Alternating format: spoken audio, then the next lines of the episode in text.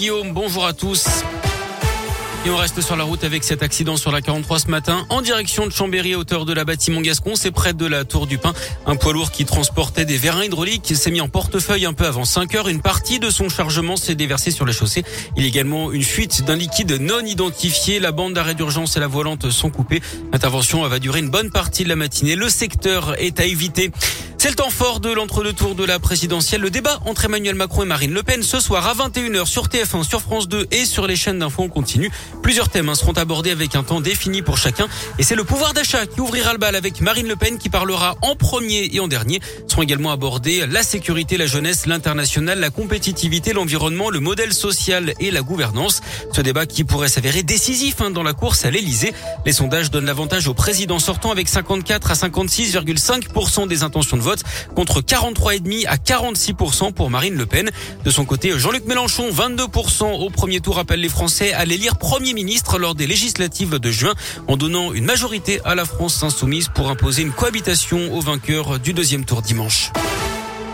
Dans l'actu local, cette intervention périlleuse et inédite. Chez nous, un plongeur professionnel de 55 ans a passé trois heures coincé à 10 mètres sous l'eau au barrage de Pierre Bénite. L'une de ses jambes était bloquée par un phénomène d'aspiration. L'alerte a été donnée euh, vers 10 heures du matin. Le courant était trop fort pour que les plongeurs interviennent.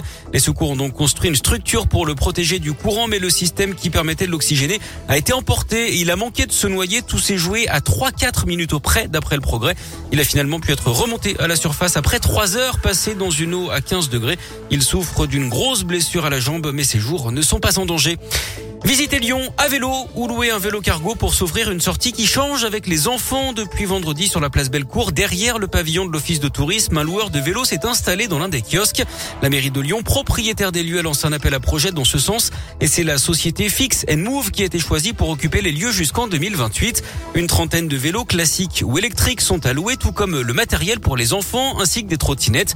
Sylvie Tomic, adjointe au maire en charge du tourisme, espère que la proximité avec l'office de tourisme donnera envie aux visiteurs de découvrir Lyon autrement. La cible de clientèle est vraiment très large pour les Lyonnais, les Lyonnaises, les grands Lyonnais et grandes Lyonnaises aussi. Et bien sûr pour les touristes. Puis voilà, avec la, liberté aussi que permet d'avoir le vélo, où voilà, on peut euh, vraiment euh, accéder à plein d'endroits, s'arrêter, repartir. Enfin, c'est vraiment en mode euh, flânerie. C'est vraiment très très pratique pour découvrir et se faire un peu son propre itinéraire justement. Parce qu'on a envie aussi, nous, de... Alors bien sûr, il y a les, les endroits immanquables à Lyon, hein, évidemment, que chacun veut visiter, mais il y a aussi plein de choses à découvrir dans des arrondissements moins touristique, etc.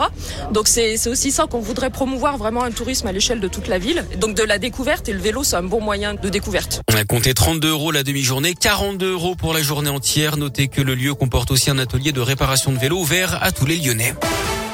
Du sport du foot, déplacement de Lyon à Brest ce soir à 21h pour la 33e journée de Ligue 1. En basket, la bonne opération de Lasvel qui rejoint Boulogne-le-Valois et Monaco en tête du championnat après sa victoire 92 à 64 à Chalon-Reims. Et puis du nouveau au pied de la basilique de Fourvière à Lyon, le restaurant Bulle du chef étoilé Guy Lassauset ouvre ses portes aujourd'hui. Alors le restaurant affiche complet hein, jusqu'à la fin du mois d'avril, mais des créneaux supplémentaires de réservation pourront être débloqués après une première période de rodage.